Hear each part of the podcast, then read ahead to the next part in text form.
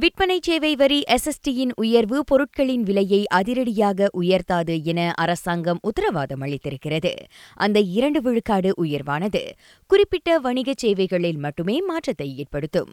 உணவு பானம் பல்லூடகம் உட்பட அடித்தட்டு மக்களின் அன்றாட வாழ்க்கை முறை சார்ந்த சேவைகளுக்கு விலக்கு உண்டு என பொருளாதார அமைச்சு தெரிவித்தது.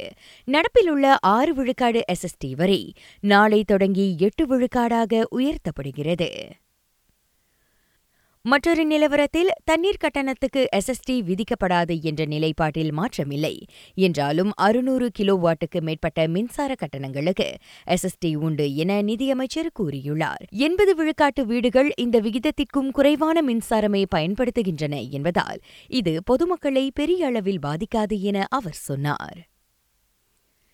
ஈராயிரத்து இருபத்தி இரண்டாம் ஆண்டு கிட்டத்தட்ட ஐம்பத்து நான்கு விழுக்காட்டு பொதுச்சேவை மருத்துவ அதிகாரிகள் பணி விலகியுள்ளனர்.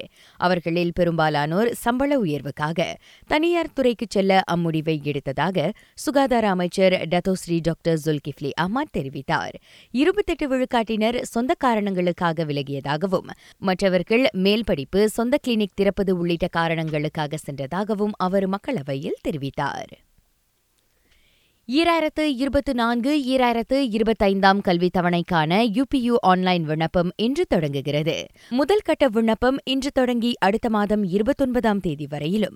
இரண்டாம் கட்ட விண்ணப்பம் இருபத்தொன்பது ஏப்ரல் தொடங்கி ஜூன் ஒன்பது வரையிலும் திறக்கப்படும். எஸ்பிஎம் எஸ்டிபிஎம் முடித்த மாணவர்கள் யுபியு ஆன்லைன் வழி ஃபவுண்டேஷன் சான்றிதழ் டிப்ளோமா இளங்கலை பட்டப்படிப்புகளில் சேர விண்ணப்பிக்கலாம். கடந்த வாரம் வரையிலான நிலவரப்படி முப்பத்தாறு லட்சம் மலேசியர்கள் அரசாங்கத்தின் முதன்மை தரவு தளமான பாடுவில் பதிந்து கொண்டுள்ளனர். அவர்களில் கிட்டத்தட்ட பதினேழு லட்சம் பேர் தங்களின் அண்மைய சுயவிவர தரவுகளை புதுப்பித்துக் கொண்டுள்ளதாக பொருளாதார அமைச்சர் தெரிவித்தார்.